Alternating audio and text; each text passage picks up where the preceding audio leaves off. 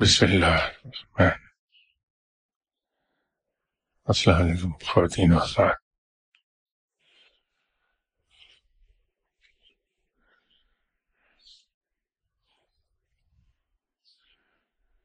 Last Sunday میں نے آپ سے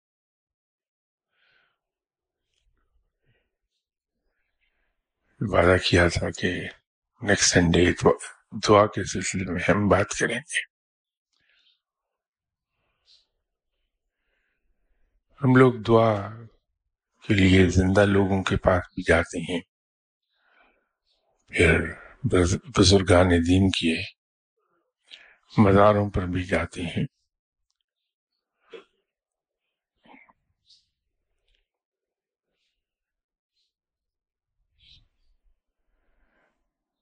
ہماری کوشش یہ ہوتی ہے کہ جن صاحب کے پاس ہم گئے ہیں دعا کے لیے، انہیں اپنا معاملہ، بلکہ معاملات، تمام تر جزیات اور تفصیلات کے ساتھ پہلے بیان کر دیں اور آخر پر ہم دعا کے لیے عرض کریں۔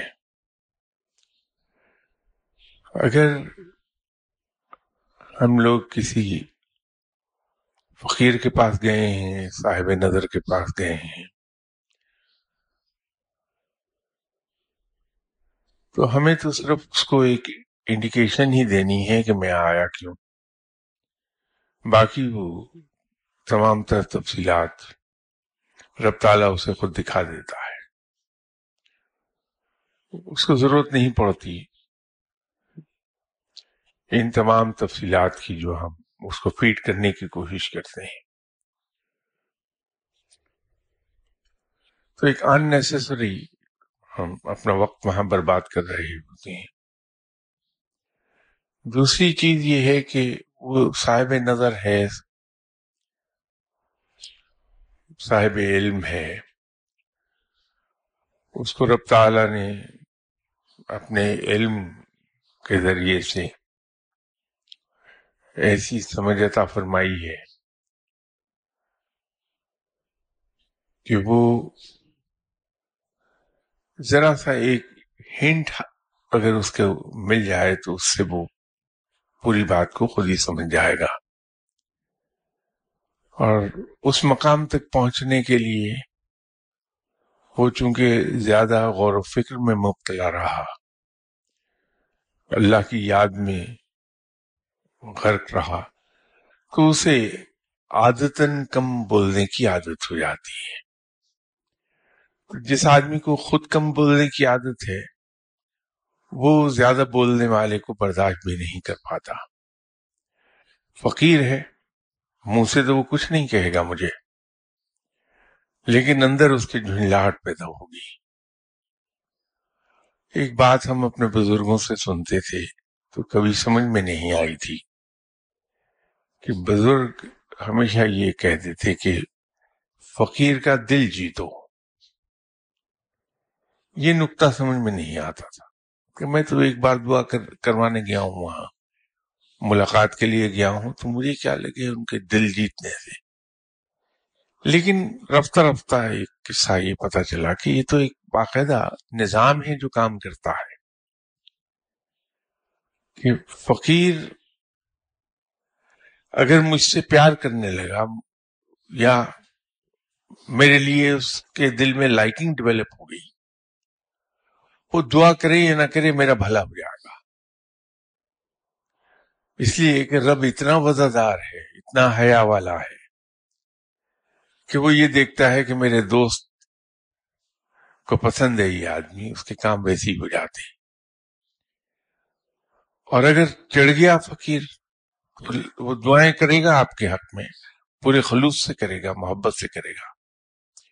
لیکن نقصان ہی ہوتا ہے۔ یہ دیکھنے میں آیا۔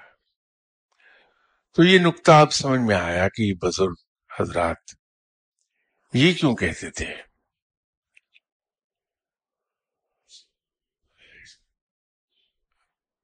ہم جاتے ہیں کسی فقیر کے پاس تو ہماری کوشش یہ ہوتی ہے کہ ہم نہ صرف اپنے سارے رکے ہوئے معاملات کی تفصیل بنا کے کاغذ پر لکھ کر لے جائیں۔ بلکہ اور عزیز رشتہ دار پڑوسی، راہ چلتے لوگ ان کے بھی معاملات لے لیں۔ تو ایک لمبی لسٹ لے کے ہم فقیر کے سامنے جا بیٹھتے ہیں۔ ہم یہ بھول جاتے ہیں کہ یہ فقیر ہے، اس نے دعا کرنی انسان ہے۔ ماں سے زیادہ بچے کو دنیا میں کوئی پیار نہیں کر سکتا، یہ طے شدہ بات ہے۔ رب ہے جو ماں سے زیادہ پیار کرے گا۔ آپ صاحب اولاد ہیں، آپ کو خود اپنا بھی تجربہ ہوا ہوگا اور دیکھا بھی ہوگا کہ اگر ایک بچہ اپنی ماں سے ایک سوال کرتا ہے تو ماں بڑی دل جمعی سے پوری توجہ سے اس کو جواب دیتی دوسرا سوال، تیسرے سوال پر وہ بے دلی سے جواب دینے لگتی ہے۔ تو جب تک پانچویں سوال تک بچہ پہنچے گا، وہ اسے گا کر کے ٹالنا شروع کر دے گی۔ اور آٹھویں، نویں سوال پر ایک چپت پڑتی ہے بچوں کو کہ خاموش بھی بیٹھتے ہو یا نہیں بیٹھتے۔ تو اگر ماں کا یہ حال ہے، تو جب ہم فقیر کے پاس پچیس، چھبیس سوال لے کے جائیں گے، تو وہ کمپیوٹر نہیں، اسے دعا کرنی ہے آپ کے لیے۔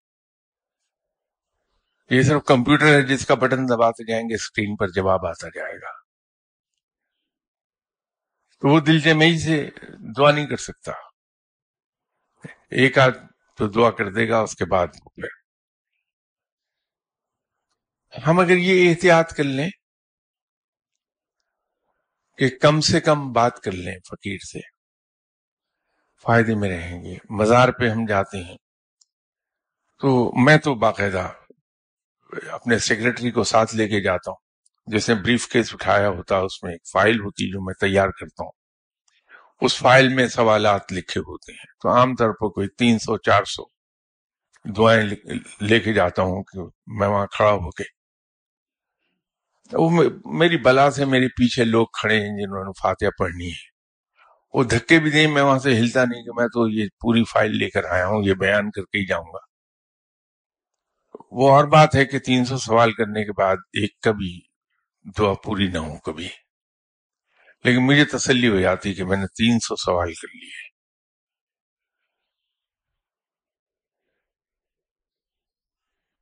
دعا پر سلسلہ کیا ہے؟ شاید اس کو اس نقطے سے میں زیادہ واضح کر پاؤں۔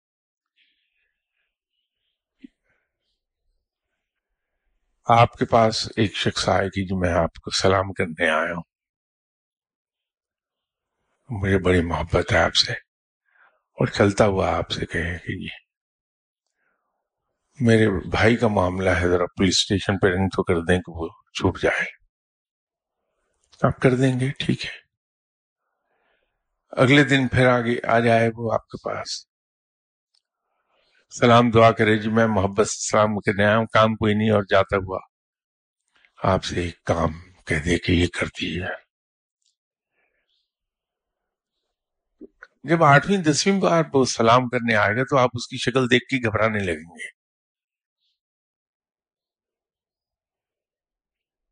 تو آپ کو یہ ہوگا کہ پھر کوئی کام لے آیا۔ اس کے برعکس ایک آدمی ہے وہ آتا ہے دروازے میں سے صرف سر اپنا اندر کرتا ہے جی السلام علیکم جناب، بس میں سلام کرنے آیا تھا، السلام علیکم، میں جا رہا ہوں۔ چلا گیا۔ وہ تیسرے، چوتھے دن، پانچویں دن آپ اس کو خود بلائیں گے کہ بھائی ذرا اندر آؤ، ایک منٹ آ جاؤ تو وہ جب آپ کے پاس آئے گا تو آپ اس سے پوچھیں گے کہ آپ مجھے روز سلام کرنے آتے ہیں، کوئی کام ہے مجھ سے کیا آپ کو؟ تو آپ کو جواب دے کہ نہیں جی کوئی کام نہیں، میں تو صرف اپنی محبت سے آپ کو سلام کرنے آتا ہوں، سلام کر کے جا رہا ہوں، سلام کر کے پھر چلا جائے وہ۔ پھر بھی آئے جب، تو آپ مجبور ہو جائیں گے کہ اپنے ملازموں کو یہ کہیں، وہ اس آدمی کا خیال رکھنا ہے اس کا کوئی اگر کام ہو تو کر دینا۔ اب یہ از خود آپ نے کیا ہے۔ تو فقیر جو دعا آپ کے لیے اپنے دل سے کرتا خود از خود کرتا بغیر آپ نے کہے۔ وہ کام کرتی ہے اور بڑی تیزی سے کام کرتی ہے۔ تو جب آپ کسی مزار پہ جائیں یا فقیر کے پاس جائیں، تو وہاں جا کے فاتحہ پڑھیے۔ اللہ سے دعا کر کیجیے۔ اور ان صاحب مزار سے اجازت لیجیے اور چلے آئیے۔ آپ دیکھیں گے کہ اگر آپ ریگولر جانے والے ہیں ریگولر سے مراد یہ نہیں ڈیلی یا ویکلی منتھلی جب وقت ملا آپ چلے گئے۔ اور یہ رویہ رکھا۔ تو آپ کے از بہت سے کام از خود ہونا شروع ہو جائیں گے، اپنے آپ۔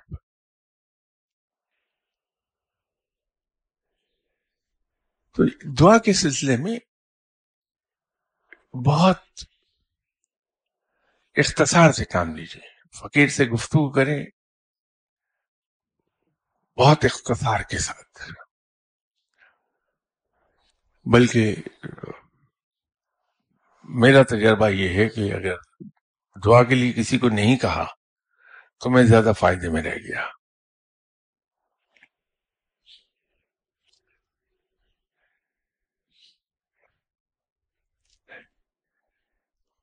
میں ایک مزار پہ بہت پابندی سے جاتا تھا۔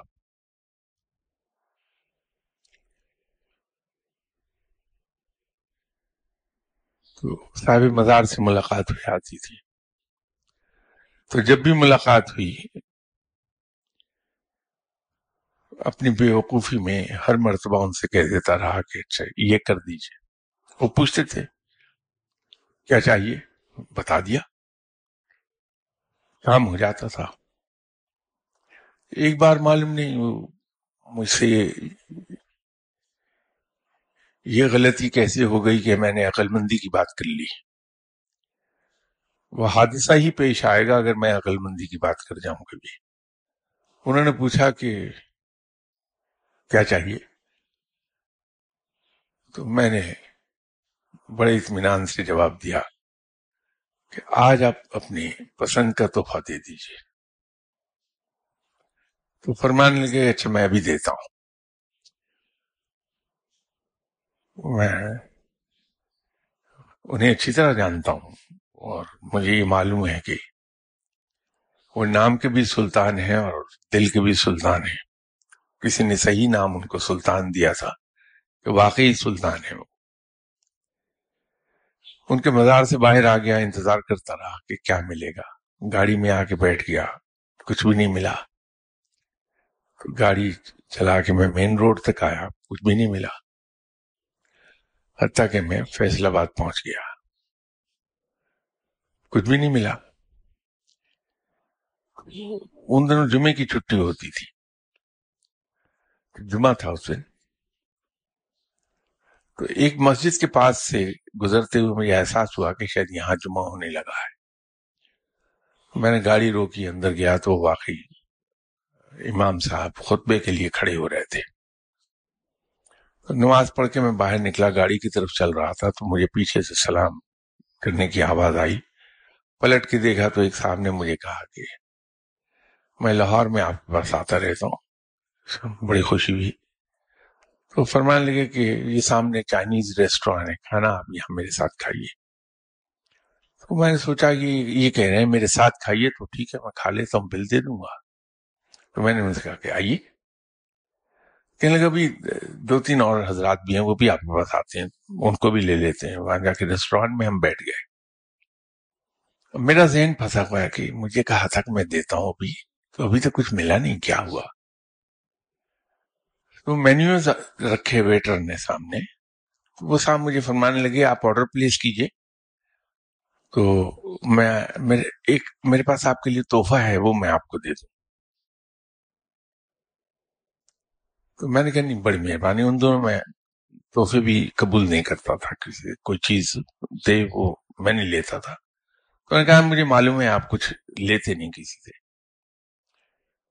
لیکن یہ تحفہ ایسا ہے کہ آپ میرے احسان مند ہوں گے لے کے۔ تو یہ جملہ پہلی بار زندگی میں سنا کہ تحفہ دینے والا یہ کہے کہ آپ احسان مند فیل کریں گے۔ میں نے کہا ایسی کیا چیز ہے؟ لائیے۔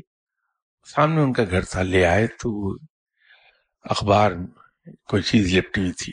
تو مجھے ایسا لگا یہ بکرے کی ران ہے۔ تو میں دل میں سوچا کہ اس میں احسان مندی کی کیا بات ہے۔ تو جب انہیں ٹیبل پر رکھا تو بولا تو جھاڑو تھا۔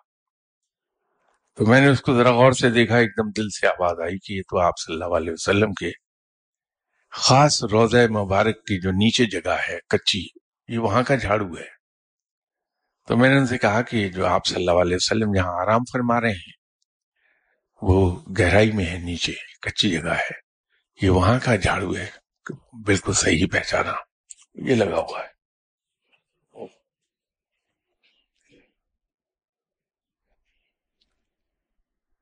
تو میں نے کہا جی میں واقعی زندگی بھر احسان مند رہوں گا۔ تو اگلے دن آفس جاتا ہوا میں مرشد صاحب کی خدمت میں حاضر ہوا۔ فاتحہ پڑھ رہا تھا، کھڑا ہوا تو ان بزرگ سے ملاقات ہو گئی۔ تو بڑے مسکرا کے کہنے لگے کہ تحفہ پسند آیا تمہیں تو میں نے کہا، حضور کمال کی چیز دی آپ نے تو۔ وہ ایک غلطی ہوئی کہ میں نے عقل مندی سے کام لیا، کہ میں نے کہہ دیا کہ اپنی مرضی سے دے دیجیے تو کیا کمال کی چیز حاصل ہوئی؟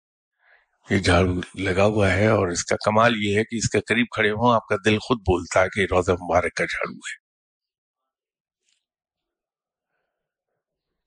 اگر ہم صاحب مزار پہ چھوڑ دیں یا فقیر پہ چھوڑ دیں بات، تو بہتر نتائج نکلتے ہیں۔ ایک لائٹر نوٹ پر بات کر رہا ہوں۔ اس میں گلا نہیں ہے، صرف مذاق کے رنگ میں بات کر رہا ہوں۔ مجھے اکتیس سال ہو گئے دعا کرتے ہوئے۔ اور آج کل آن ایوریج میں تقریباً کوئی سولہ سو لوگوں کو پر ویک ملتا ہوں ہر ہفتے۔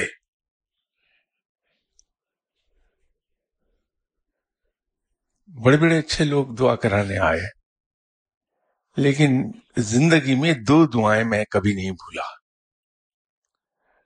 اور عجیب اتفاق وہ دونوں دعائیں ایک ہی دن میں اسلام آباد میں کروانے آئے لوگ مجھ سے۔ تو ایک صاحب اندر انٹر ہوئے۔ اسلام آباد میں بھی ہارڈلی دس سیکنڈ پندرہ سیکنڈ ملتے ہیں ایک آدمی کو۔ رش بہت ہوتا۔ ہے تو باہر جو آرگنائز کرنے کے لیے دروازے پہ ہوتے ہیں، وہ اندر ایک سوال سے زیادہ پوچھنے نہیں دیتے۔ تو صاحب آئے اندر، انہوں نے خالص اپنی علاقائی زبان میں مجھے السلام علیکم۔ وعلیکم السلام میں نے پوچھا کہ فرمائیے کیا حکم ہے کہنے لگے کہ جی مارے کی کاروباری بہت نقصان ہونا ہے۔ میں سونے نہیں، ہاتھ لانا تو مٹی وہ چھوڑ گا میں نے کہا اچھا۔ میں نے کہا، حضور، آپ کاروبار کیا کرتے ہیں؟ کاروبار تو کوئی نہ کرنا جی۔ میں نے کہا اچھا تو ایسا کر لیجیے کہ آپ کوئی کاروبار شروع کرنے کا ارادہ کر لیں، تو آپ تشریف لے آئیے، پھر میں دعا کر دوں گا. تو نہیں دسو نا جی کہ کیڑا کاروبار کرا تو میں نے کہا، جناب، اگر اتنا ہی قابل ہوتا تو میں کوئی شریف آدمی نہ ہوتا۔ مائی کی کس نے پتہ لگ سی کیڑا کاروبار کرا۔ تو میں نے کہا، جناب، ایسا ہے کہ آپ کے آپ پانچ چھ کاروبار سوچ آئیے، وہ لکھ لائے مجھے بتا دیجیے، میں دعا کر کے آپ کو بتا دوں گا کہ کون سا کاروبار آپ کو سوٹ کر جائے گا، وہ کر لیجیے گا۔ میں کس طرح سوچتا جی میں یہ واقعی سوال ملین ڈالر کوشچن تو میں نے کہا اچھا چلیے ایسا کر لیں۔ آپ کے جاننے والے ہوں گے۔ تو جن کے بارے میں آپ کو یہ خیال ہو کہ یہ پڑھے لکھے اور سمجھدار لوگ ہیں، ان سے پوچھ لیجیے، وہ آپ کو بتا دیں گے۔ نہ پر ماری کی کس نے پتہ لگ سی کہ میرے ملنے والے جو کیڑا عقل مند ہے، کیڑا بیوقوف ہے؟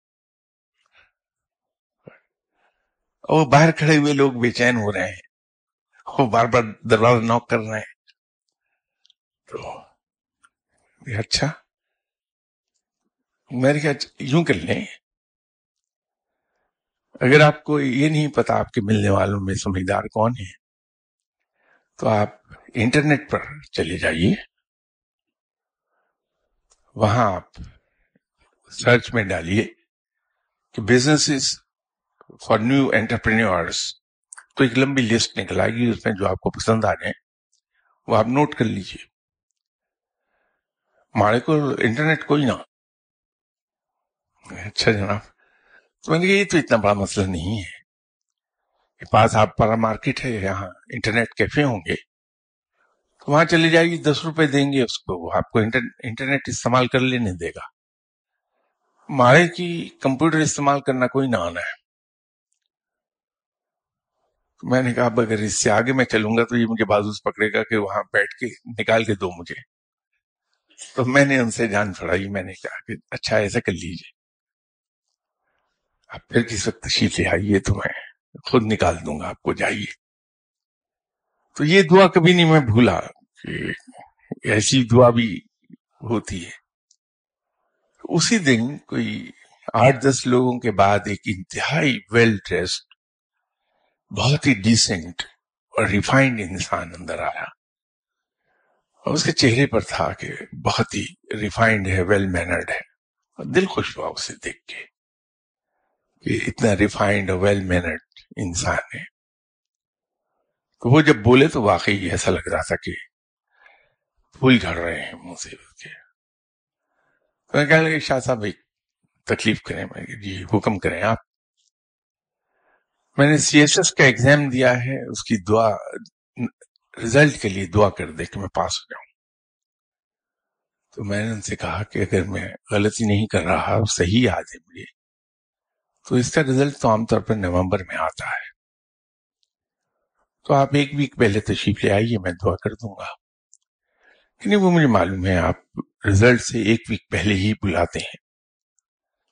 تو میں نے کہا اچھا اگر معلوم ہے تو پھر بھی آپ تشریف لے آئے کہ میرا خیال ہے کہ شاید نومبر تک آپ زندہ نہیں ہوں گے، تو میں نے سوچا ابھی آپ سے دعا کرا لوں۔ یہ ہم اصل میں قصور نہیں ہمارا۔ دنیا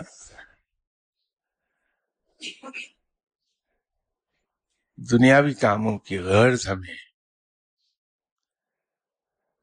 وہاں تک لے گئی ہے۔ اکثر بات دیکھیے، یہ میں تنقید نہیں کر رہا، میں آپ کو ایسا راستہ دکھانے کی کوشش کر رہا ہوں جس پہ آپ کو فائدہ ہو جائے۔ بہت لوگ دعا کراتے ہیں۔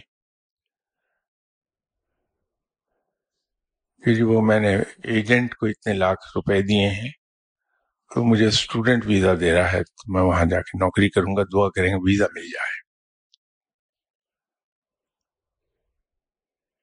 اب وہ فقیر آدمی کیا دعا کرے اس کی؟ کہ ایک تو رشوت دے رہے ہیں ہم۔ دوسرا انلیگل کام کرنے لگے ہیں۔ اور فقیر کو ہم یہ کہہ رہے ہیں کہ رب تعالیٰ جو منع کرتا ہے رشوت دینے سے، رب تعالیٰ جو انلیگل کام کرنے سے منع کرتا ہے ہمیں۔ ہم اسی کو یہ کہہ رہے ہیں کہ یا اللہ تو ہمیں اس میں کامیاب کر دے۔ فقیر کیا کرے گا وہاں؟ اور پھر یہ ہے کہ جو کام میں ویزا اگر لے لیتا ہوں، جھوٹ بول کے، یہاں امبیسی کو جھوٹ بول کے دھوکہ دیا ہے میں نے۔ اس ملک میں پہنچ کر وہاں کی گورنمنٹ کو دھوکہ دیا ہے میں نے۔ تو اس طرح سے کمایا ہوا رزق رزق حلال تو نہیں ہو سکتا۔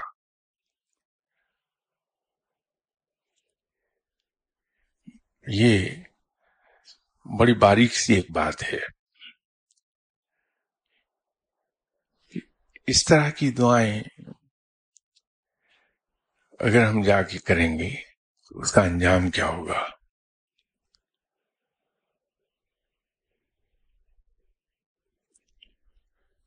کل یہ بات بہت سنجیدگی کی طرف نکل گئی۔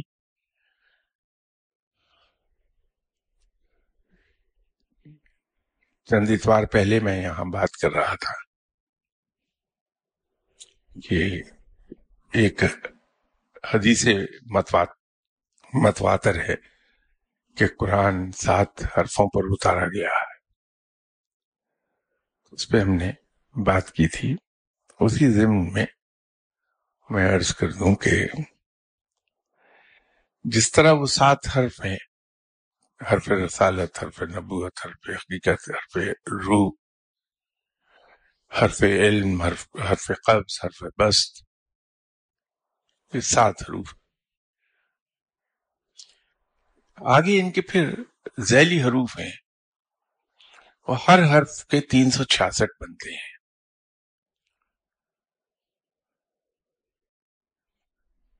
لیکن ایک کمال کی چیز یہ ہے قرآن پاک میں اور ایک نقطہ سمجھ میں آیا کہ زیر زبر پیش کے بارے میں اتنی احتیاط کا حکم کیوں ہے؟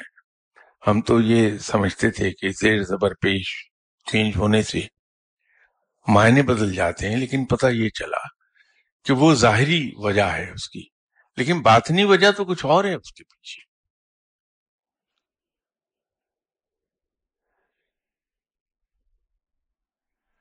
جو پیش ہے، اس کا تعلق ایک حرف سے ہے۔ زبر کا تعلق ایک حرف سے ہے۔ زیر کا تعلق ایک حرف سے ہے۔ یہ تعلق تو اپنا قاعدے کی بات ہے۔ لیکن حیرت اس وقت ہوتی ہے جب یہ پیش زیر زبر۔ مختلف الفاظ میں استعمال جب ہوتی ہیں، تو ان کا مقام اور ان کے اثرات بالکل ہی بدل جاتے ہیں۔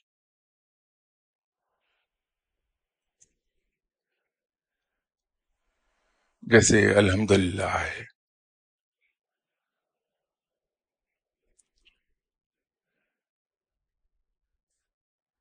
اب اس پر جو پیش آتی ہے اس کا مقام جو ہے، اس کی جو براہ راست تعلق ہے، وہ حرف رسالت سے ہے۔ اسی طرح الف کے اوپر زبر اس کا تعلق ہے۔ پھر اس میں جب جو لام استعمال ہوا ہے،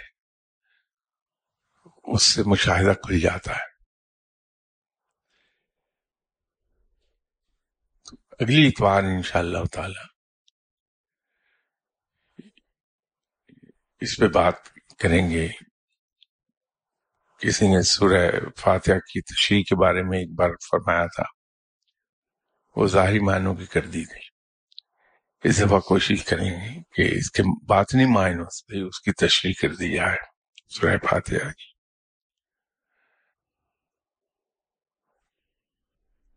اسرائیل الہی ایک ایسا موضوع جس پر بہت کچھ میسر نہیں ہے۔ آپ کی گفتگو اس موضوع پر سنی، جس سے بہت سے نئے باب واہ ہوئے، مگر کچھ تشنگی بھی محسوس ہوتی ہے، کیونکہ گفتگو کا سلسلہ کسی کال کی وجہ سے منقطع ہو گیا تھا۔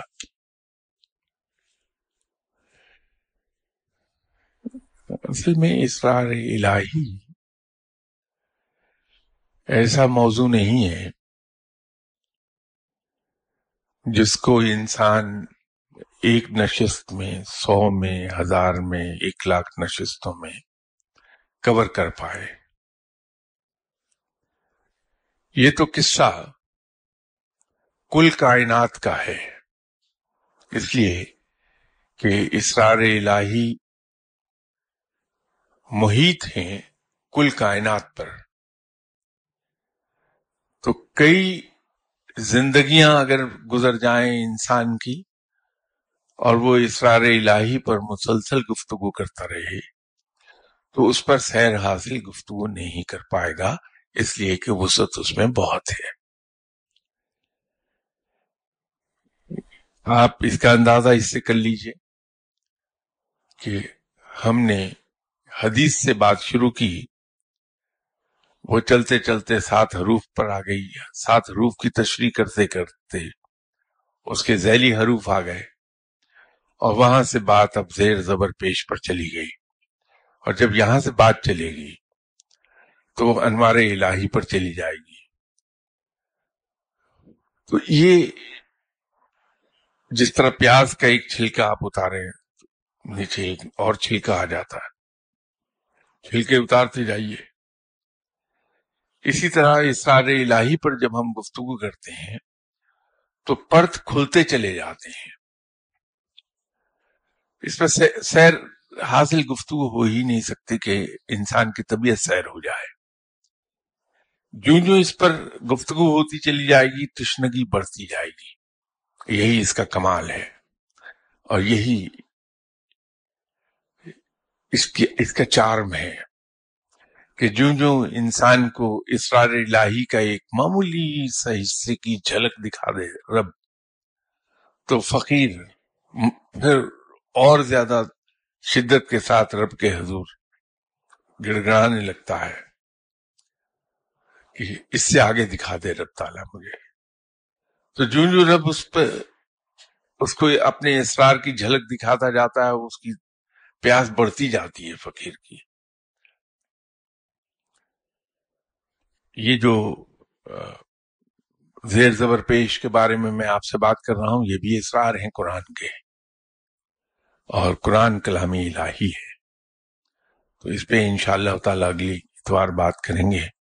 لیکن آپ کی تشنگی اور بڑھتی جائے گی کہ اس کا چارمی یہی ہے کہ انسان کا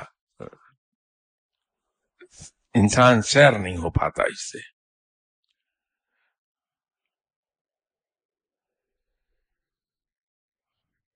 ایک اور کسی صاحب نے لکھا ہے کہ آپ نے متعدد مواقع مواقع پر سورہ اخلاص کے حوالے سے گفتگو کی ہے۔ آپ کے مطابق اس کے ورد سے جادو کے اثرات سے محفوظ رہا جا سکتا ہے۔ پچھلے ہفتے سات حروف والی حدیث کی وضاحت میں بھی آپ نے سورہ کا ذکر کیا۔ کہ جو سورہ کی فتح کبیر حاصل کر لے گا، وہ روح، لفظ روح کو جان لے گا۔ برائے مہربانی صورت الاخلاص کی وضاحت کر دیں، نیز اس کو وظیفے کے طور پر پڑھنے کی برکات بھی بیان کرتے ہیں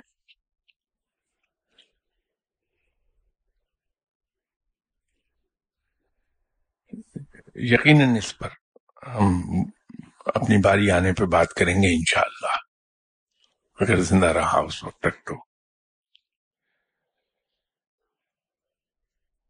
یہ بات طے ہے کہ سورہ اخلاص کے پڑھنے سے رزق کی کمی دور ہوتی ہے۔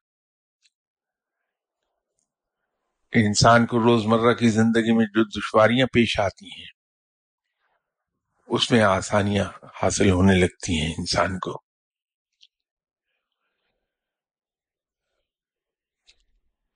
اور جو شخص اس کو اس کا دور کبیر مکمل کر لے، اس کو علم بہت ہی اعلی پائے کا حاصل ہوتا ہے۔ یہ تین ایسی چیزیں ہیں جن سے میں واقف ہوں۔ اب اس میں ایک نقطہ یہ آ جائے گا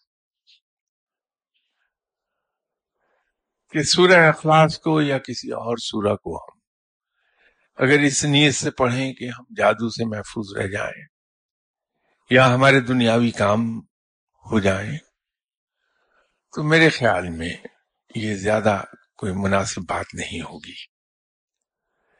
وہ اس لیے کہ یہ کلام الہی ہے۔ کلام الہی ہم تک رب کا ایک پیغام یہ پہنچاتا ہے۔ اور خاص طور پہ یہ سورت ہو سورہ توحید بھی کہلاتی ہے۔ اس کا ایک نام عرب میں سورہ توحید بھی لیا جاتا ہے۔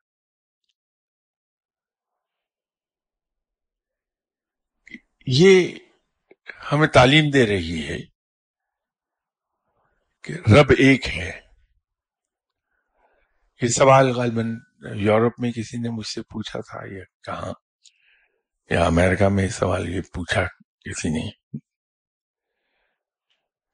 کہ دو لفظ ہیں، واحد اور آہد۔ دونوں کے معنی ایک ہے واحد، آہد۔ تو ان کو اس طرح سے کیوں استعمال کیا گیا ہے؟ کہ باوجود معنی ایک ہونے کے یہ دونوں اپنی اپنی جگہ علیحدہ دکھائی دیتے ہیں۔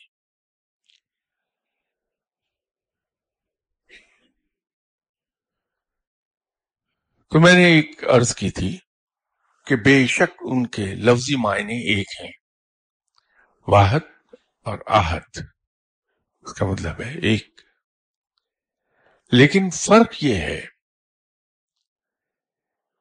کہ واحد جو ہے وہ گنتی کے ایک کو ظاہر کرتا ہے کہ رب ایک ہے۔ آہد رب کو یکتا کے معنوں میں بتاتا ہے رب کے بارے میں کہ رب اپنی ذات میں یکتا ہے۔ بے مثل ہے، لاسانی ہے۔ اس جیسا دوسرا کوئی نہیں ہے۔ آہد ان معنوں میں آتا ہے۔ اور واحد ایک کے معنی میں آتا کہ دو نہیں ہے وہ ایک ہے۔ اب جب یہ سورہ ہمیں یہ تعلیم دے رہی ہے رب کے بارے میں، یہ بتا رہی ہے کہ نہ اس نے کسی کو جنم دیا، نہ اسے کسی نے جنم دیا ہے۔ اس کی قدرت کو بیان کر رہی ہے۔ بیان کر رہی ہے کہ وہ آل ٹائم پاورفل ہے۔ کوئی چیز اس سے باہر نہیں ہے۔ تو ہم جادو سے ایسے خوف زدہ ہوں کہ اس کو بھگانے کے لیے سورہ پڑھنے لگے ہم، کہ ہم پر کوئی جادو نہ ہو پائے۔ جبکہ ہمارا ایمان یہ ہے کہ کوئی شخص مجھے فائدہ نہیں دے سکتا، اس لیے کہ رب نے خود کہا قرآن میں۔ کوئی شخص مجھے کوئی فائدہ نہیں دے سکتا، اگر میرا رب مجھے فائدہ نہ دینا چاہے۔ کوئی شخص مجھے نقصان نہیں پہنچا سکتا، اگر رب نہ چاہے۔ تو جب ایک گارنٹی میرے پاس موجود ہے قرآن پاک سے اور میں یہ سمجھتا بھی ہوں کہ یہ صرف اور صرف رب ہے جو میرا فائدہ یا نقصان کر سکتا ہے، جو مجھے زندگی دے سکتا ہے، مجھ سے زندگی چھین سکتا ہے۔ یہ صرف اور صرف میرا رب ہے جو مجھے عزت دے سکتا ہے۔ اور میرا ایمان یہ بھی ہے کہ میرا رب اتنا پاورفل ہے۔ کہ اگر وہ کسی چیز کو دینا چاہے مجھے تو کسی میں یہ طاقت نہیں کہ اسے روک سکے۔ اور اگر وہ خدا نخواستہ اللہ تعالیٰ معاف فرمائے، مجھے نقصان دینا چاہے، تو ساری دنیا مل کے بھی مجھے نہیں اس نقصان سے بچا پائے گی۔ جب ہم یہ مانتے ہیں، تو جادو کیا بیچتا ہے؟ جادو کیا قوت رکھتا ہے؟ اگر میرا رب یہ چاہے کہ مجھے جادو کوئی نقصان نہ دے سکے، تو جادو کی کیا مجال ہے کہ میرا کچھ بگاڑ لے؟ ایسے موقع پر عام طور پر لوگ جواب میں مجھ ایک دلیل دیتے ہیں کہ آپ صلی اللہ علیہ وسلم پر بھی تو جادو ہو گیا تھا۔ وہ درست نہیں ہے بات، یہی یاد رکھیے۔ جس طرح سے آپ صلی اللہ علیہ وسلم کو بشری زندگی سے گزارا گیا کہ ہمارے لیے مثال قائم رہے کہ ہم نے اپنی دنیاوی زندگی کیسے گزارنی ہے۔ اسی طرح آپ صلی اللہ علیہ وسلم پر وہ جادو کا اثر کر کے دکھایا گیا کہ جادو کا وجود ہے۔ اور جادو اثر کرتا ہے۔ لیکن ہم اس کا اگلا حصہ بھول جاتے ہیں کہ رب نے ہی آپ صلی اللہ علیہ وسلم کا وہی کے ذریعے سے فرمایا کہ یہ پڑھو، اس کا اثر ظاہر ہو جائے گا۔ اور وہ اثر ظاہر ہو گیا۔ تو رب نے جادو کے وجود کو تو ثابت کیا، اس کے ساتھ ساتھ جادو کا توڑ بھی بتایا۔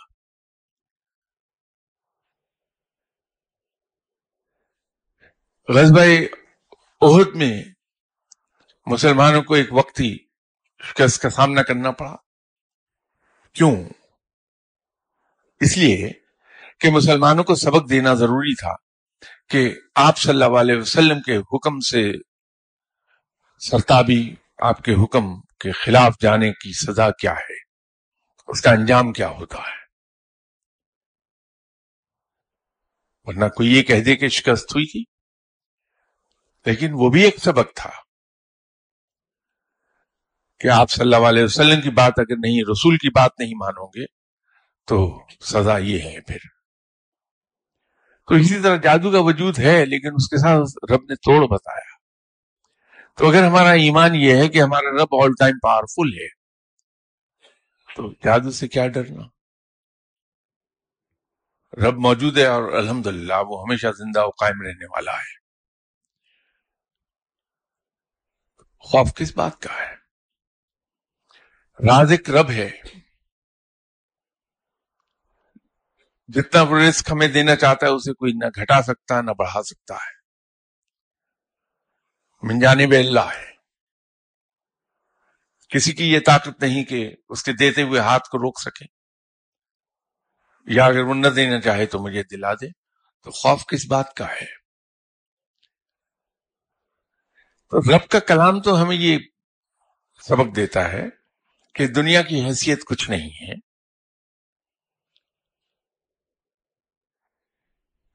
اس دنیا کو حقیر جانو۔ تو ہم اسی کلام کو دنیا کے حصول کے استعمال کے لیے کے لیے استعمال کر رہے ہیں۔ افسوسناک پہلو ہے۔ سورہ اخلاص کا ورد ہم ضرور کریں۔ ضرور پڑھیں۔ لیکن اس کے پڑھنے کے پیچھے اس سورہ سے صرف محبت ہو۔ وہ محبت بھی اس لیے کہ یہ کلام الہی ہے۔ اور دوسری بات یہ ہے کہ وہ میرے رب کو ڈسکرائب کرتی ہے، میرے رب کو بیان کر رہی کہ رب، میرا رب ہے کیسا۔ تو اگر اس محبت میں اس سورہ کو ہم پڑھتے ہیں تو اس کے انعامات بہت ہیں۔ اس کا سب سے بڑا انعام قرب الہی ہے۔ جس انسان کو قرب الہی حاصل ہوا، کل کائنات اس کی ہے۔ تو اگر ہم نے ورد کرنا ہے اس سورہ کا، اس جذبے کے ساتھ، اس محبت میں، تو بہت اچھی بات ہے۔ لیکن دنیاوی حصول کے لیے دنیاوی مال و زر کے حصول کے لیے، جادو سے بچنے کے لیے۔ تو پھر وہ ہمارا ایمان کیا ہوا؟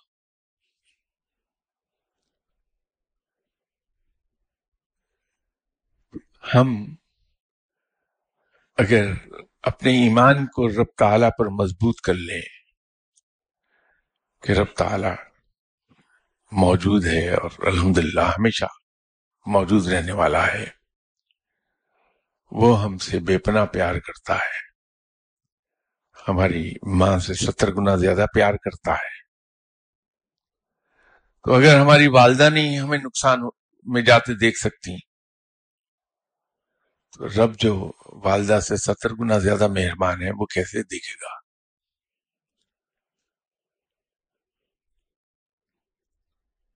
ہاں بچے کو نقصان ہوتا ہے اپنی اس کی کوتا سے۔ کہ جلتی آگ کو ماں کی آنکھ بچا کے اگر چھولے تو ہاتھ جلتا ہے، اس کا درد ہوتی ہے۔ لیکن اس پر مرہم ماں ہی رکھتی ہے۔ تو ہم اپنے اگر کوتا کی وجہ سے رب نے کہا کہ انسان کو کوئی نقصان نہیں پہنچتا۔ انسان کو کوئی گھاٹا نہیں ہوتا۔ ماں سوائے اس کے اپنے ہاتھ سے۔ انسان پر کوئی مصیبت نہیں آتی۔ ماں سوائے اس کے اپنے ہاتھ سے۔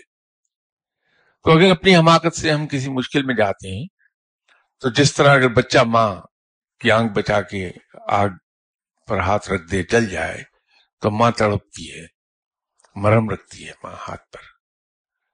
اس وقت تک بچے کی نرسنگ کرتی ہے جب تک کہ اس کا حالہ ٹھیک نہ ہو جائے۔ تو رب تعالیٰ ہمیں مشکلوں سے نکالنے والا ہے، وہ نکال لیتا ہے۔ صرف گڑ گڑانا شرط ہے اس کے حضور۔ کہ اس کے حضور گڑ گڑایا جائے ان شاء اللہ تعالی اگلی اتوار آپ کی خدمت میں پھر حاضر ہوں گا۔ بشرط زندگی۔ اب سب تک کے لیے اجازت دیجیے۔ خدا حافظ۔ السلام علیکم۔